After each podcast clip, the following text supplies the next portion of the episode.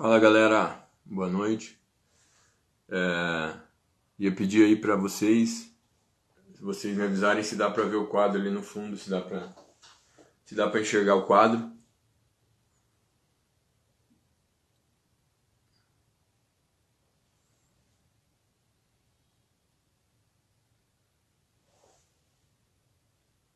Consegue enxergar o quadro no fundo ali?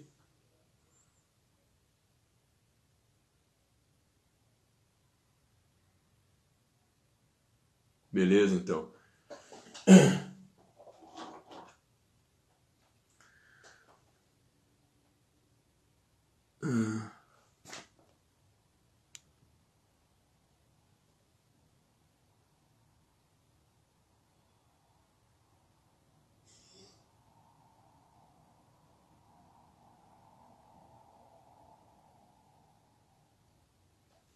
Beleza?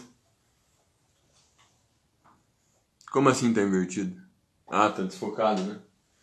Deixa eu ver aqui.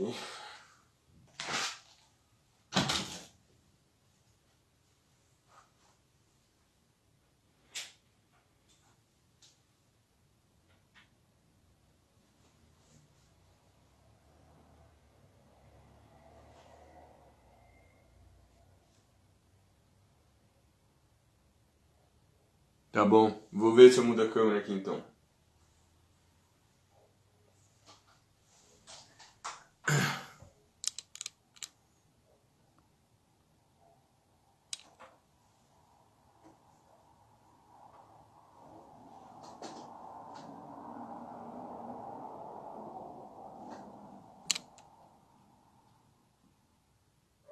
Não, droga.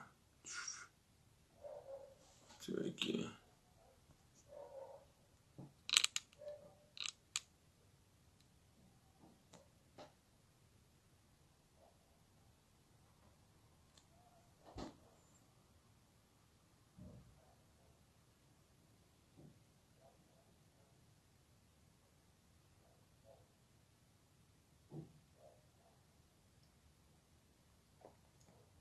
Pô, mas usar a câmera.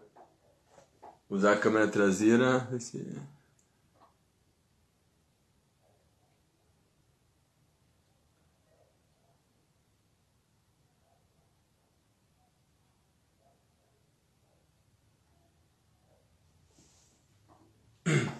Tá bom, vou, vou virar o céu pra ver então.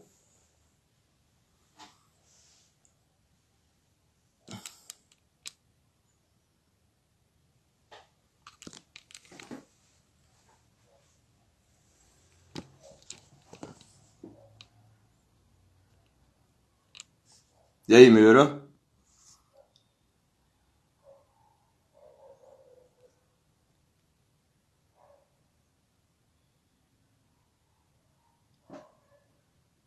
Melhorou agora?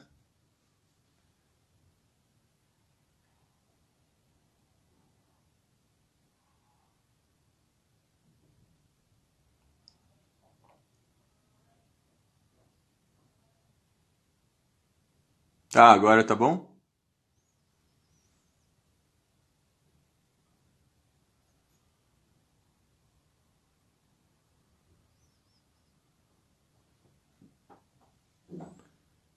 Beleza. Vou começar então.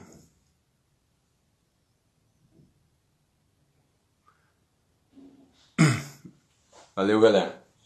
Olha, é ao vivo, hein? Então, perdoem qualquer coisa.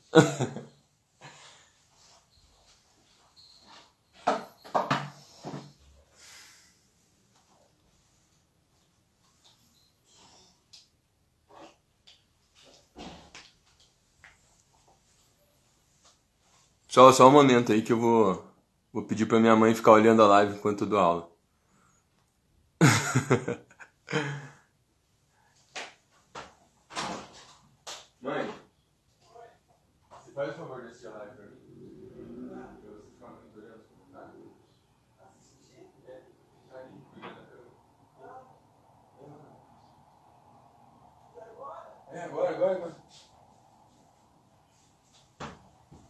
já vai começar.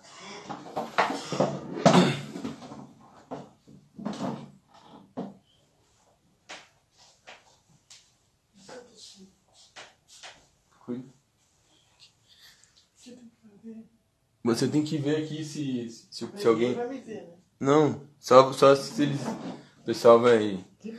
Fica olhando nos comentários se alguém estiver reclamando que tá ruim o som, alguma hum. coisa, tá bom? Mas deixa você dar sinal pra mim.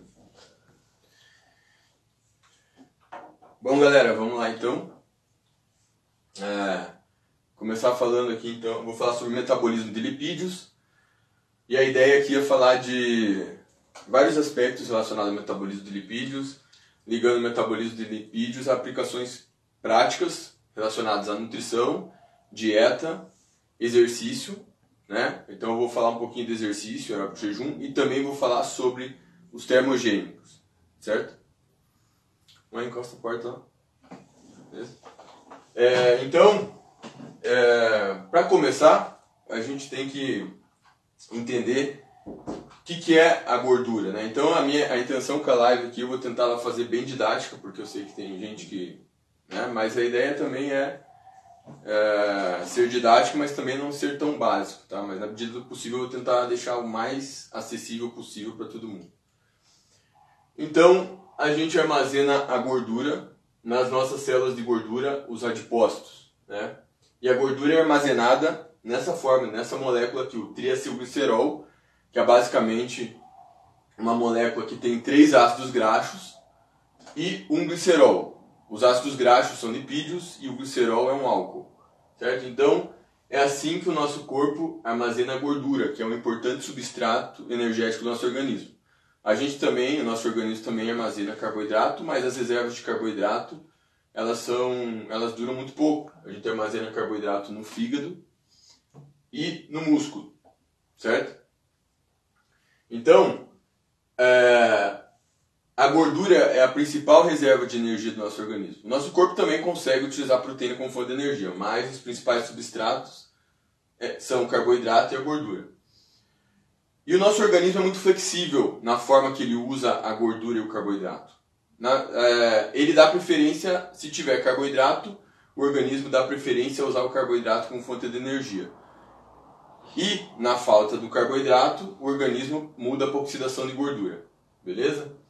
Então, é, aqui, aqui estão, a gordura está armazenada aqui no adipócito, na forma de triacilglicerol. E quando o nosso organismo precisa usar o ácido graxo como fonte de energia, ocorre um processo conhecido como lipólise.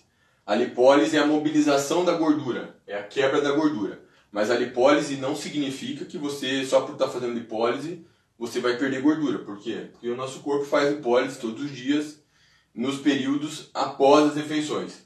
Logo depois que a gente faz uma refeição, o principal substrato energético do nosso organismo é o carboidrato, a glicose. Claro que se, se a alimentação não tiver carboidrato, uh, vai ser a gordura mesmo. Mas, quando a gente se alimenta, a, a gente tem a absorção ali da glicose e o organismo dá prioridade a usar a glicose como fonte de energia naquele período logo após a refeição. Né?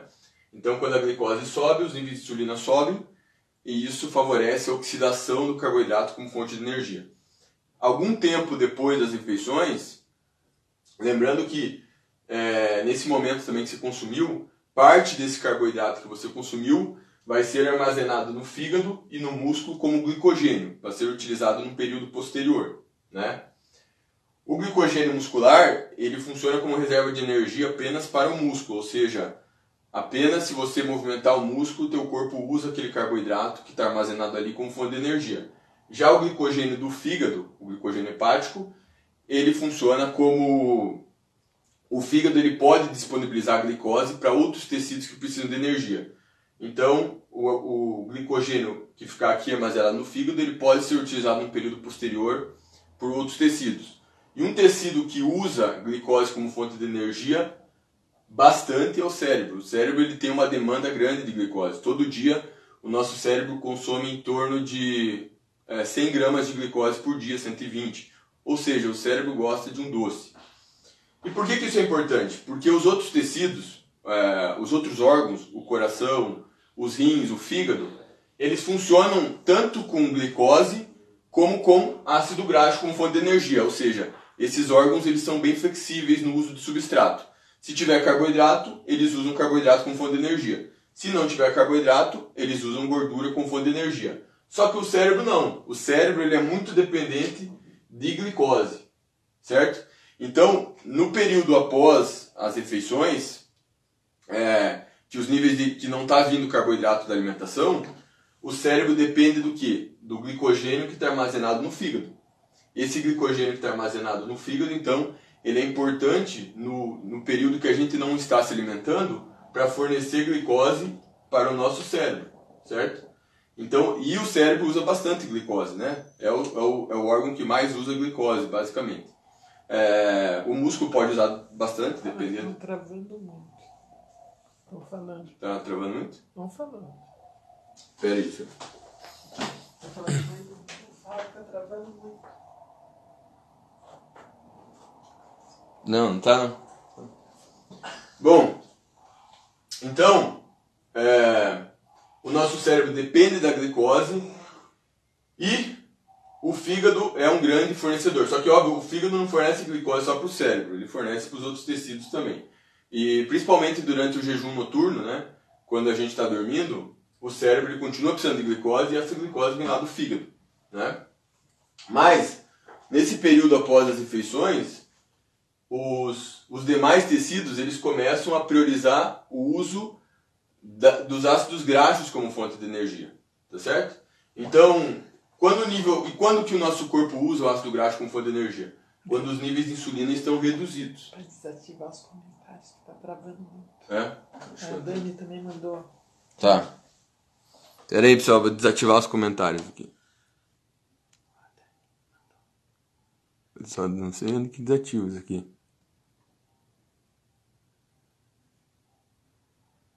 Beleza.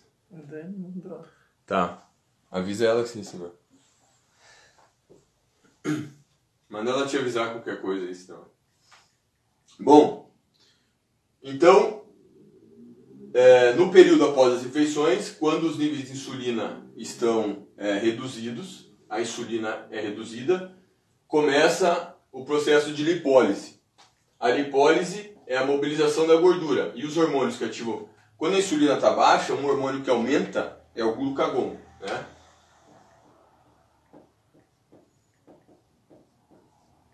Então, o glucagon ele atua no fígado, fazendo a glicogenólise, mobiliza, mobilizando a glicose para ser utilizada pelos tecidos. E no tecido adiposo, o glucagon ativa essa enzima aqui, a lipase hormônio sensível, certo? Essa enzima lipase hormônio sensível, ela faz a quebra da gordura, a lipólise. Ou seja, ela quebra o triacilglicerol aqui, e o triacilglicerol é formado por três ácidos graxos e um glicerol. Então, ocorre a quebra do triacilglicerol e os ácidos graxos saem daqui, né? E também sai o glicerol. O glicerol, que sai aqui do tecido adiposo, ele vai no fígado. E lá no fígado, lá no fígado o glicerol vira glicose. Um processo conhecido como gliconeogênese. E os ácidos graxos? Os ácidos graxos eles podem ir para o fígado, para ser utilizado pelo fígado como fonte de energia, e eles podem também ir para o músculo, para serem utilizados como fonte de energia aqui no músculo, tá? pela fibra muscular. Então, esse processo aqui é ativado por hormônios como glucagon e adrenalina. Então, esse processo é a lipólise, a mobilização da gordura ou a quebra da gordura. Mas boa parte desses ácidos graxos que saem aqui do tecido adiposo, eles podem voltar. Na verdade, volta mais de, mais de 50% dos ácidos graxos que saem aqui do tecido adiposo, eles acabam voltando, ou seja, sendo resterificados.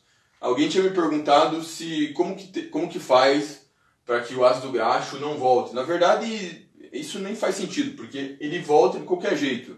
Isso não é um problema, né? Porque o fato do ácido graxo ficar ali circulando é para ele ficar disponível para os tecidos usarem ele como fonte de energia. Né? O cérebro não tem capacidade de usar ácido graxo como fonte de energia. Então, por isso que o cérebro sempre fica dependendo da glicose. Né? Mesmo nesse período após refeições. Agora, o, o músculo, o fígado, nesse período que a gente não está se alimentando, basicamente eles vão usar o ácido graxo como principal combustível energético. Né?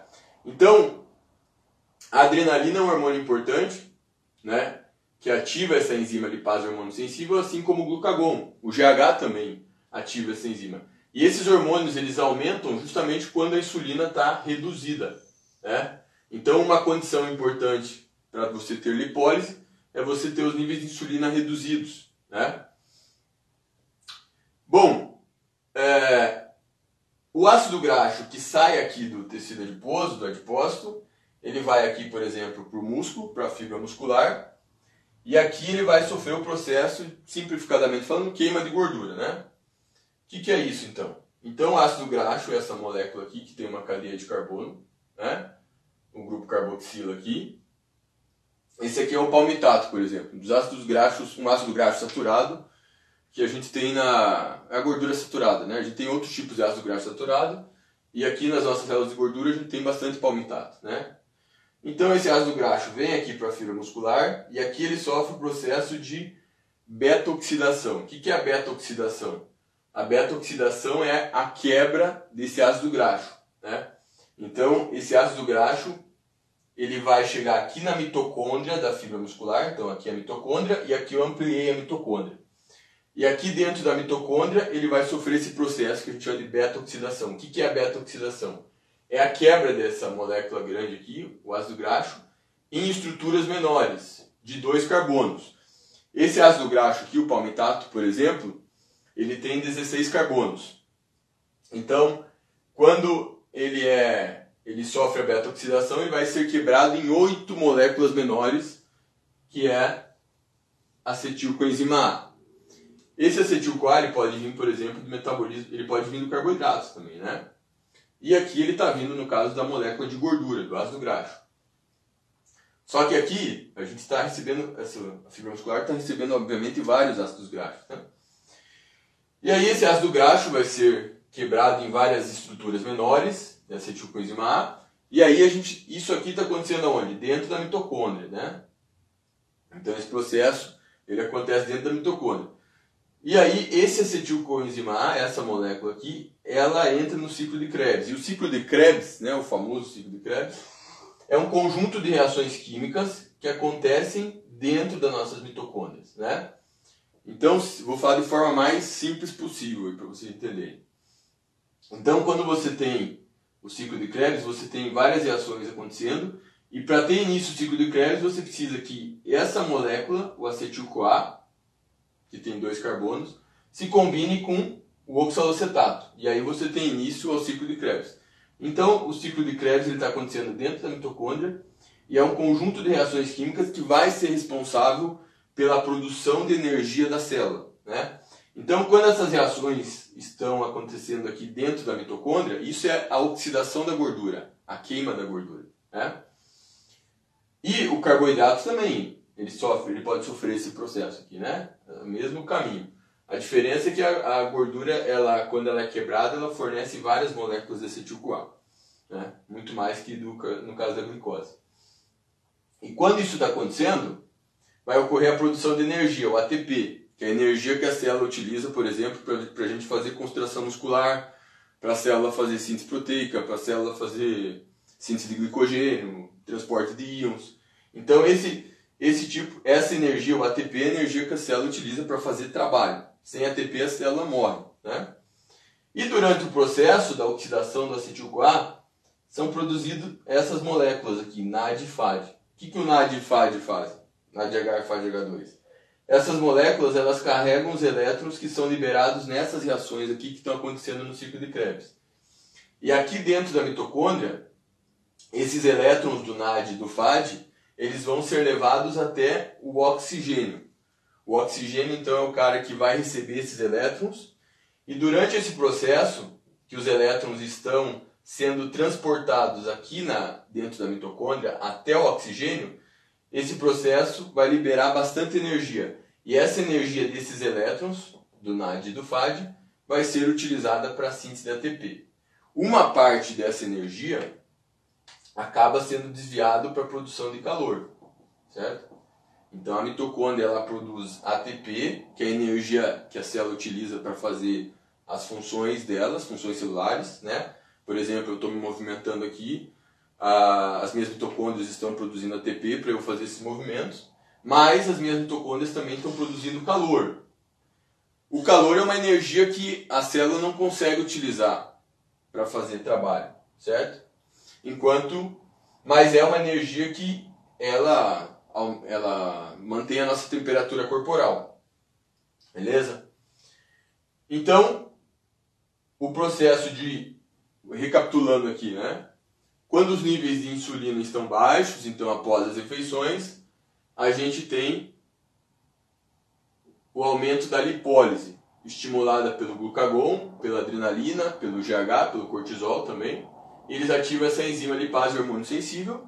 A lipase hormônio sensível faz a quebra do triacilglicerol em ácidos graxos e glicerol. Os ácidos graxos vão ser utilizados pelos tecidos como fonte de energia nesse período, então, que a gente não está comendo nada, justamente quando a insulina está baixa. Então, Todos os dias nós queimamos gordura, mas a perda de gordura ela depende de você criar um déficit calórico, um déficit energético. Nessa situação aqui, por exemplo, eu estou falando apenas do período após as refeições, o que está acontecendo. Né? Então a gente faz lipólise e oxidação de gordura todos os dias. Isso não significa que a gente perde gordura todos os dias, certo? Por quê? Porque depois que passa um tempo ali, a gente, que a gente está sem comer, a gente vai comer alguma coisa. E essa gordura que foi queimada pode ser compensada pela, pela, pelas, pelas próximas refeições, né? Basicamente é isso. Bom, então o ácido graxo vem para a célula e sofre o processo de beta-oxidação, que é a quebra dessa molécula maior em moléculas menores, chamado acetilcoenzima A. Então cada ácido graxo é responsável por produzir várias moléculas de acetil-CoA e esse acetil-CoA entra aqui dentro, aqui dentro da mitocôndria, né?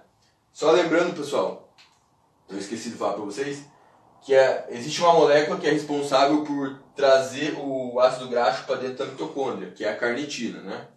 Então a carnitina é ela que é responsável por transportar o ácido graxo dentro da mitocôndria. E aí que vem a ideia de suplementar carnitina, que poderia aumentar a oxidação de gordura. Mas isso não funciona assim porque é, isso, só, isso só funcionaria se a gente não produzisse carnitina suficiente. E nosso corpo consegue produzir carnitina suficiente. Uma pessoa saudável, normal, normalmente não, não tem esse problema. Existem deficiências, existem doenças relacionadas à deficiência de carnitina, mas não é o caso da grande maioria da população. Né? Então, uma pessoa normal suplementar carnitina não vai potencializar a queima de gordura, tá? mas é a carnitina que traz o ácido graxo para dentro da mitocôndria. E lá dentro da mitocôndria, o ácido graxo sofre o processo de beta-oxidação, que é a quebra do ácido graxo em várias moléculas menores do acetil-CoA. E aí o acetil-CoA, lá dentro da mitocôndria, ele dá início ao ciclo de Krebs, que é essas reações que estão acontecendo dentro da mitocôndria. E o ciclo de Krebs, o que, que vai acontecer aqui?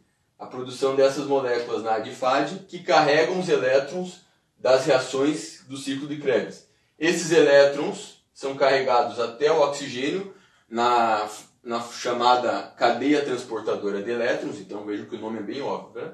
Os elétrons das reações do ciclo de Krebs eles são transportados até o oxigênio e durante é, esse processo de transferência dos elétrons aqui nas cristas mitocondriais, pelas proteínas aqui, pelas proteínas que tem aqui nas cristas mitocondriais, durante esse processo ocorre liberação de energia. E essa energia é utilizada em parte para a síntese de ATP, tá? Mas boa parte dessa energia também é utilizada para a produção de calor. Inclusive, é, esse processo que é o processo de termogênese. Isso aqui é lipólise, aqui é a oxidação e aqui a gente tem a termogênese, que é a produção de calor. Os termogênicos potentes, né, como o hormônio o clenbuterol, no fundo, o que eles fazem, eles têm algum tipo de atividade aqui que faz com que a mitocôndria aumente a produção de calor. Quando a mitocôndria aumenta a produção de calor, ela continua precisando produzir ATP. Então, é, se a mitocôndria ficar produzindo muito calor aqui, se a energia dos elétrons for utilizada para a produção de calor e não for é, utilizada para a produção de ATP, a célula vai, vai faltar energia para a célula. Então, para compensar, a célula vai ter que fazer mais lipólise, a, o tecido adiposo vai ter que fazer mais lipólise, mais oxidação de gordura para produzir uma quantidade de energia suficiente para a célula, que é a quantidade de ATP que ela precisa, tá certo? Bom, então, tranquilo. É... Eu vou dar uma... Só vou dar uma parada para ver se não está travando aqui. Deixa eu olhar. Beleza.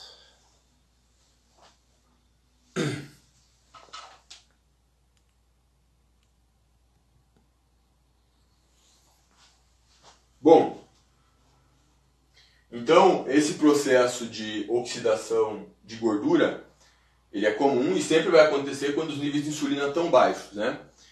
E aí uh, muita gente acaba pensando assim, bom, Dudu, se quando a insulina está baixa é, o meu o meu organismo oxida mais gordura, ou seja, ele usa mais gordura como fonte de energia, isso é verdade.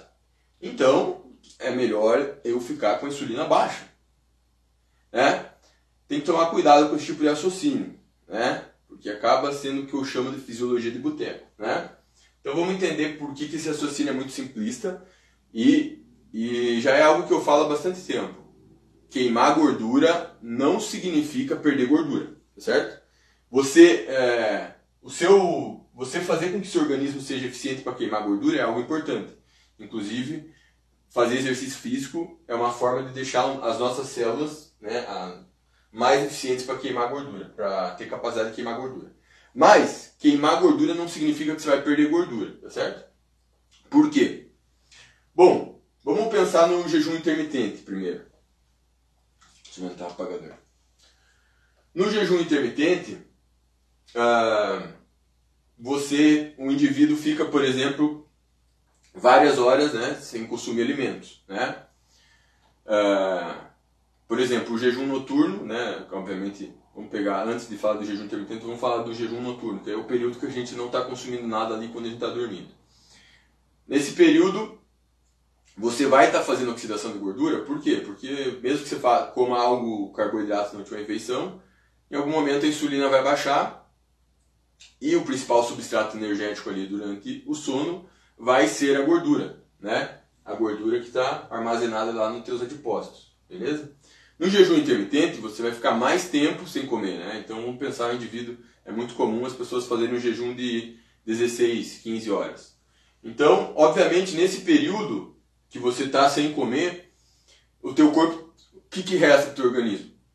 Bom, usar a gordura como fonte de energia, tá certo? Então, se você fica, quanto mais tempo você fica sem comer, mais o teu organismo queima gordura, né? Quanto mais tempo sem comer, mais ele queima gordura. Por quê? Porque não tem outra alternativa, né? O, tem o glicogênio no fígado, mas o glicogênio hepático ele é, ele é direcionado principalmente para fornecer glicose para o cérebro nesse período do jejum. E esse estoque de glicogênio hepático aqui, ele tem um período ali que ele ele pode durar de 12 a 15 horas, né? E ele é muito importante para fornecer. Inclusive, quando o glicogênio hepático reduz muito, o nosso fígado tem que fazer o que para compensar? Imagine numa situação de jejum, que a pessoa não está comendo. Nessa situação, que o indivíduo fica sem comer e o glicogênio está acabando, o, a, o músculo vai liberar aminoácidos, né? então vai ocorrer degradação proteica, né? E esses aminoácidos aqui no fígado, eles viram glicose, tá certo? Esse processo é a gliconeogênese. Inclusive, quem estimula esse processo é o glucagon e o cortisol. O cortisol estimula a quebra da proteína muscular aqui, e esses aminoácidos vão ser utilizados ali no fígado para virar glicose. Então, no jejum intermitente, a gente tem é, esse processo, mas na verdade a gliconeogênese a gente tem todo dia. A questão é que é, também não quer dizer que você, só por estar tá fazendo gliconogênese, que você vai perder músculo, né, gente? Tá certo? Então, no jejum, realmente, o principal substrato energético é a gordura, tá certo? Só o cérebro que acaba dependendo de glicose ali, ele vai usar a glicose do glicogênio da gliconogênese. Mas, é, por que, que só por o fato de você ali estar tá em jejum, queimando bastante gordura, não significa que você vai perder gordura? Porque em algum momento você vai comer. Tá certo? Tá? E nesse momento que você for comer, você vai estimular a insulina. Quando você comer, você vai lá e vai aumentar a insulina, porque você comeu, né? E na verdade, mesmo que você não aumentasse, se você. É, mesmo que não comesse carboidrato, enfim, você estaria adicionando calorias no seu organismo, né? Mas basicamente, você fez 16 horas de jejum e você comeu. Se nesse período que você comeu, é, você comer a mesma quantidade de energia do seu gasto energético, você não vai perder gordura, porque aquela gordura que você que foi oxidada no período de jejum, ela vai ser compensada no período que você se alimentou, né? Então não existe mágica aqui, você acaba dependendo do déficit calórico, né?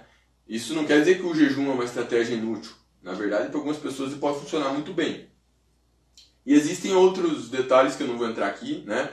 É, que em algumas pessoas é, o jejum pode ter um benefício metabólico, dependendo do horário que é feito o jejum, enfim. Mas ele não é uma estratégia normalmente diferencial para perder gordura, porque basicamente esse, o fato de você ficar muito tempo sem comer não vai garantir que você perde gordura se você, quando você se alimentar, você comer muito. Né? E basicamente a gordura que você queimou no período de jejum vai ser é reposta pela tua alimentação, né? Porque lá você vai comer carboidrato, vai comer gordura, enfim, vai consumir. A, então aquela gordura que você queimou no período de jejum acaba sendo compensada de alimentação. Então não tem como fugir da questão do déficit calórico, né? E a gente também tem bastante queima de gordura quando a gente tem uma dieta low carb. Mas antes de falar da, da dieta cetogênica, vou falar do aeróbico em jejum né, e do exercício. Né? Outra questão que as pessoas é, falam é a seguinte: existe uma. Tem como eu fazer um exercício que durante o exercício eu queime mais gordura, carboidrato? Né? Então vamos pensar assim: é, quando você tem um exercício de intensidade mais alta, né, um exercício de intensidade mais alta, acima de 65% do VO2 máximo, da, da 75% da frequência cardíaca máxima, o organismo ele prefere usar o carboidrato como fonte de energia durante esse exercício mais intenso. Né? Quando o exercício tem uma intensidade mais baixa, o combustível primordial é a gordura, certo? Porque na intensidade mais alta, o nosso organismo ele, a gente tem maior recrutamento das fibras de contração rápida das fibras do tipo 2. Então essas fibras de contração rápida, elas têm enzimas relacionadas mais ao metabolismo da glicose, enzimas glicolíticas. Então quando você tem um, exercício de alta intensidade que demanda bastante velocidade, é, você tem maior é, ativação dessas fibras de contração rápida e essas fibras elas usam mais glicose como fonte de energia. Além disso, você tem maior aumento dos níveis de adrenalina e consequentemente e a adrenalina quando ela está aumentada ela faz lipólise também mas ela faz muita glicogenólise certo? E aí a gente tem maior uh, o organismo acaba priorizando o carboidrato como fonte de energia. Por isso que se você tentar treinar em alta intensidade e você não tiver glicogênio você não se você está numa dieta low carb você não consegue treinar muito intenso né? Você consegue treinar até uma certa intensidade mas você não consegue treinar muito intenso porque você não tem o carboidrato para ser utilizado como fonte energética e a gordura ela não consegue fornecer energia numa velo... a, gordura ela fornece bastante energia para a célula, sem dúvida, ela fornece inclusive mais energia que a glicose, né? Por exemplo, essa molécula aqui, o palmitato, ele fornece em tor... É, a oxidação dele produz 106, uh, 106 mols de ATP, enquanto a glicose, cada oxidação da glicose na, no metabolismo anaeróbio só produz 2 ATP e no metabolismo aeróbio produz 32 ATP. Então, a oxidação da gordura ela produz mais energia do que a glicose. Só que a vantagem da glicose é que ela fornece energia numa velocidade mais rápida do que a gordura. Então, quando você está treinando em alta intensidade, a demanda energética do músculo naquele momento é muito alta, né? E se você e se não for através da glicose, não tem. Né? Na verdade, tem a, a, creatina, a fosfocreatina, mas ela dura muito pouco né? para ser utilizada como fonte de energia. Então, se você está treinando em alta intensidade, a gordura, apesar de ela ser uma. A gente tem uma quantidade de gordura para ser utilizada por um período muito longo, ela não consegue fornecer ATP na velocidade que o músculo precisa, né? Ou seja, na, na velocidade que o músculo está precisando para aquele exercício. Por isso que é, não dá para treinar com alta intensidade, com uma dieta com baixo carboidrato, né? A vantagem da gordura como fonte energética é que você consegue fazer um exercício de longa duração. Basicamente, se você quiser é, ficar correndo por 4 horas, se você tiver preparo físico para isso, você consegue. Graças ao quê? Ao fato que a gordura ela consegue fornecer substrato energético por um período de tempo muito longo. Afinal, nossas reservas de gordura duram muito tempo, né? Então, a vantagem da gordura é essa, né? É um substrato muito importante para exercícios de longa duração e baixa intensidade. Mas lembrando que assim, quando você está treinando alta intensidade, você está utilizando carboidrato e gordura como fonte de energia. E aí fica a questão, Dudu, então para queimar gordura é melhor eu treinar em baixa intensidade? Não, na verdade o melhor é você ter um exercício se você quer queimar bastante gordura com exercício, o mais importante é você ter um gasto energético alto do exercício. Não importa se durante o exercício teu corpo está usando mais carboidrato ou gordura. Por quê? Porque no exercício intenso, mesmo que o carboidrato seja a principal fonte de energia, então imagine que você faz um, uns sprints né, em alta intensidade e obviamente Durante o exercício, o teu corpo vai usar o carboidrato, se você tiver lá no músculo, né? Obviamente, e no fígado. Ele vai utilizar o carboidrato como principal fonte de energia durante o exercício. Só que no pós-exercício, como a reserva de carboidrato foi, está muito baixa, o que, que vai acontecer? O teu, o teu músculo vai ter que usar a gordura como fonte de energia. Então, por isso que não importa o substrato energético utilizado durante o exercício. No fim das contas, o mais importante é, para você perder gordura é você ter um déficit energético. E através do exercício você vai fazer isso como? Aumentando o gasto energético. Né? Então, treinar em baixa intensidade para perder gordura, é, você vai ter que fazer, para você ter um impacto é, relevante para perda de peso, você vai ter que fazer um exercício mais longo. Né? E aí vai, da, vai da preferência. Né? É, mas não importa se durante o exercício teu corpo usou mais carboidrato ou mais gordura como fonte de energia. O mais importante é, que você tenha um déficit energético, tá certo? Bom, uh, no aeróbico jejum, né, falando do aeróbico jejum, no aeróbico jejum você está em jejum noturno, então obviamente nesse período você está usando a gordura como fonte energia, e aí você vai fazer exercício com a ideia de que, bom, se eu vou fazer exercício eu vou estimular mais a lipólise, isso é verdade, e vou estimular mais a oxidação de gordura, isso também é verdade, certo? Por quê? Porque no estado, se você fizer o aeróbico depois da, da refeição, o que vai acontecer? Você acordou, você fez a refeição, você fez a refeição, a insulina aumentou, e aí você vai estar tá priorizando a oxidação de carboidrato. Então, naquele momento, você interrompe a oxidação de gordura, beleza? Mas, por que, que é simplista isso, né? Que fazer aeróbico em jejum, ah, ah, eu fico mais tempo, estimulo mais a lipólise. Porque, no fim das contas, né? É, aquele momento, realmente tem estudos mostrando, o aeróbico em jejum leva uma maior queima de gordura. Mas quando você compara indivíduos que, fizeram, que não fizeram aeróbico em jejum, o resultado, no fim das contas, é o mesmo em termos de perda de gordura. Né? Porque o fato de você é, comer antes do aeróbico em jejum, você vai lá e queima carboidrato. Mas depois, em algum momento, você vai estar estimulando.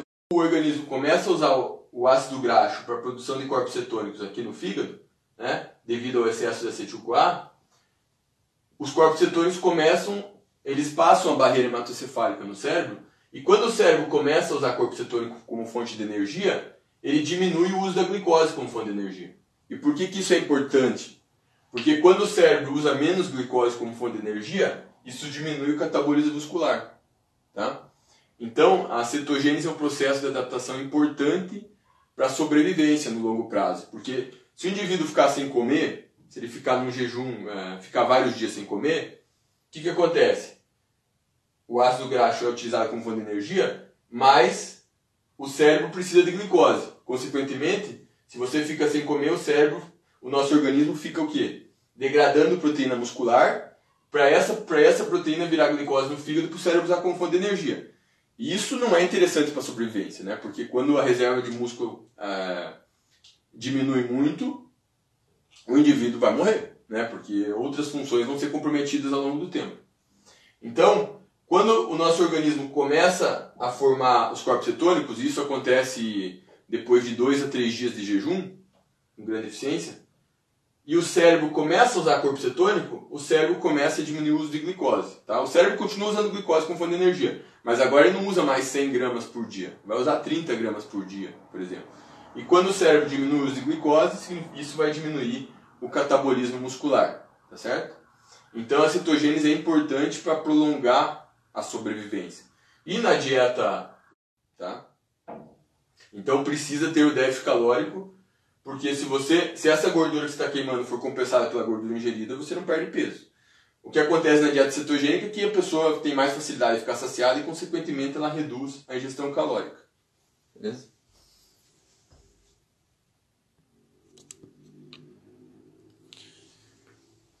Para finalizar aqui, antes que senão não vai dar tempo, né? É, vamos falar dos termogênicos. Bom,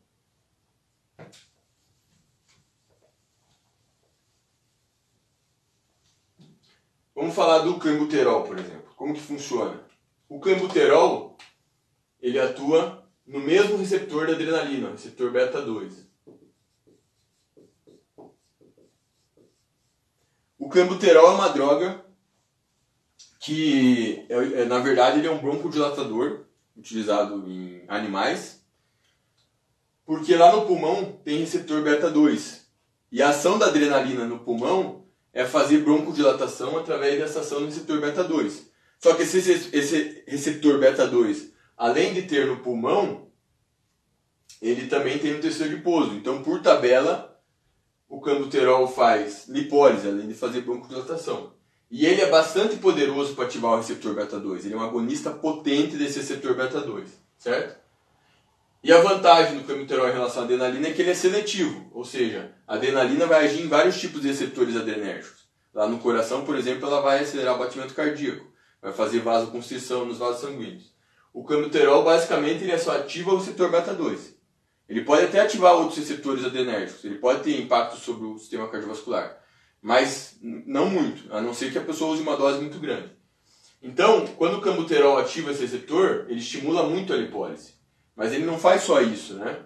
Porque se fazer só lipólise não faz você perder gordura. Você precisa ter aumento do gasto energético. E o cambuterol, ele aumenta muito a termogênese, a produção de calor aqui nas mitocôndrias. Então, quando você tem tem estudo recente mostrando que o cambuterol chegou a aumentar gasto energético em torno de 20%. Então imagine que isso pode ser um aumento de 300 a 500 calorias. Né? O problema é que ele ativa esse receptor de forma tão forte que ele acaba dessensibilizando o receptor. Esse receptor vai degradando quando ele é ativado repetidamente. Então ele tem uma eficácia limitada no longo prazo, se você ficar utilizando, porque você pode saturar esse receptor. Outros termogênicos que aumentam o gasto energético, eles atuam aqui na mitocôndria e fazem a mitocôndria produzir mais calor. E, consequentemente, para compensar a diminuição do ATP, acaba que a, a célula precisa liberar mais ácido graxo e precisa fazer mais oxidação de gordura para compensar o desvio dessa energia que está sendo desviada para calor, tá certo? Então, por isso que um dos efeitos dos termogênicos é aumentar a temperatura corporal. Né? Inclusive, o hormônio tiroidiano, se ele é utilizado em alta dose, vai, vai aumentar muito a temperatura corporal. O problema é que esse efeito da termogênese, do aumento do, do metabolismo, ele acontece apenas se você estiver utilizando ele uh, durante o uso. Porque se você parar o uso, vai suspender o efeito e o metabolismo vai acabar caindo. E por isso que após o uso, acaba que você pode ganhar toda a gordura que você perdeu ou até mais. Beleza? Pessoal, acho que meu tempo está limitado. Deixa eu ver aqui. Bom, só para encerrar aqui, ó. É, infelizmente, outra hora eu falo mais sobre termogênicos. O que, que acontece com a gordura quando ela é oxidada, para finalizar? Vocês veem que a oxidação de gordura ela produz energia, ATP, e, e, no, e no final do processo você tem ver o que? Dióxido de carbono e água. Então, essa quebra do ácido graxo em acetil-CoA e essa oxidação do acetil-CoA aqui produz essas moléculas que levam os elétrons até o oxigênio e no final do processo, quando os elétrons chegam até o oxigênio, você tem a formação de água. E durante o processo aqui da oxidação do acetil-CoA, você tem a produção de dióxido de carbono. Então o que, que acontece com a gordura quando ela é oxidada? Ela vira dióxido de carbono e água, né? Que basicamente sai pela respiração, né? E pelo suor, pela urina. Então, basicamente é isso que acontece com a molécula de gordura. Ela vira dióxido de carbono e água, né? Durante o processo de produção de energia. Pessoal, espero que vocês tenham gostado da live. Foi uma experiência fazer ao vivo. É muito difícil fazer isso. É... Deixa eu falar aqui.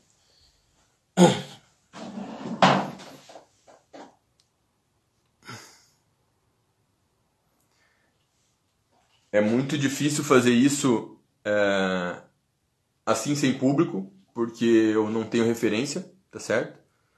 Mas é, foi uma experiência, eu espero que fazer outras mais para frente. Espero que vocês tenham gostado. Depois vocês me deem um feedback. Deixa eu ver se eu consigo colocar os comentários aqui. Tá? E, e muito obrigado aí por participarem. Eu tava sem referência do tempo aqui exatamente, tá certo? E, e também foi ao vivo, então é, é complicado não ter uma referência de alguém perguntando, alguém me dando um feedback aqui, né?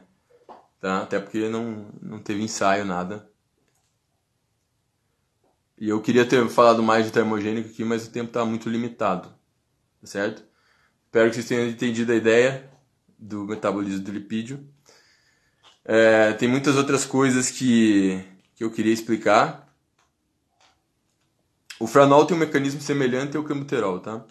Tem muitas outras coisas que eu queria explicar, mas o tempo é muito curto, né? Isso aqui é uma aula que daria para fazer quatro horas, tá certo? É, quatro horas para mais, enfim. Dá para fazer um curso, né? tá?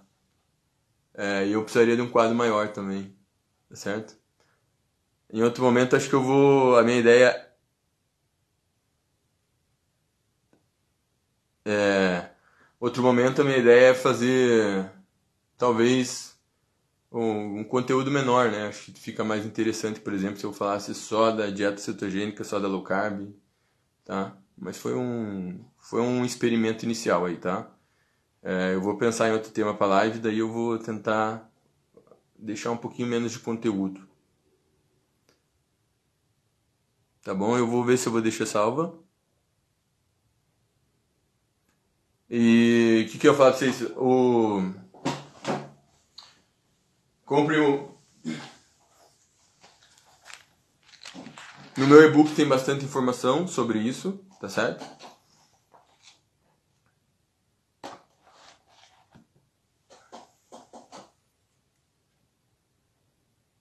Tá?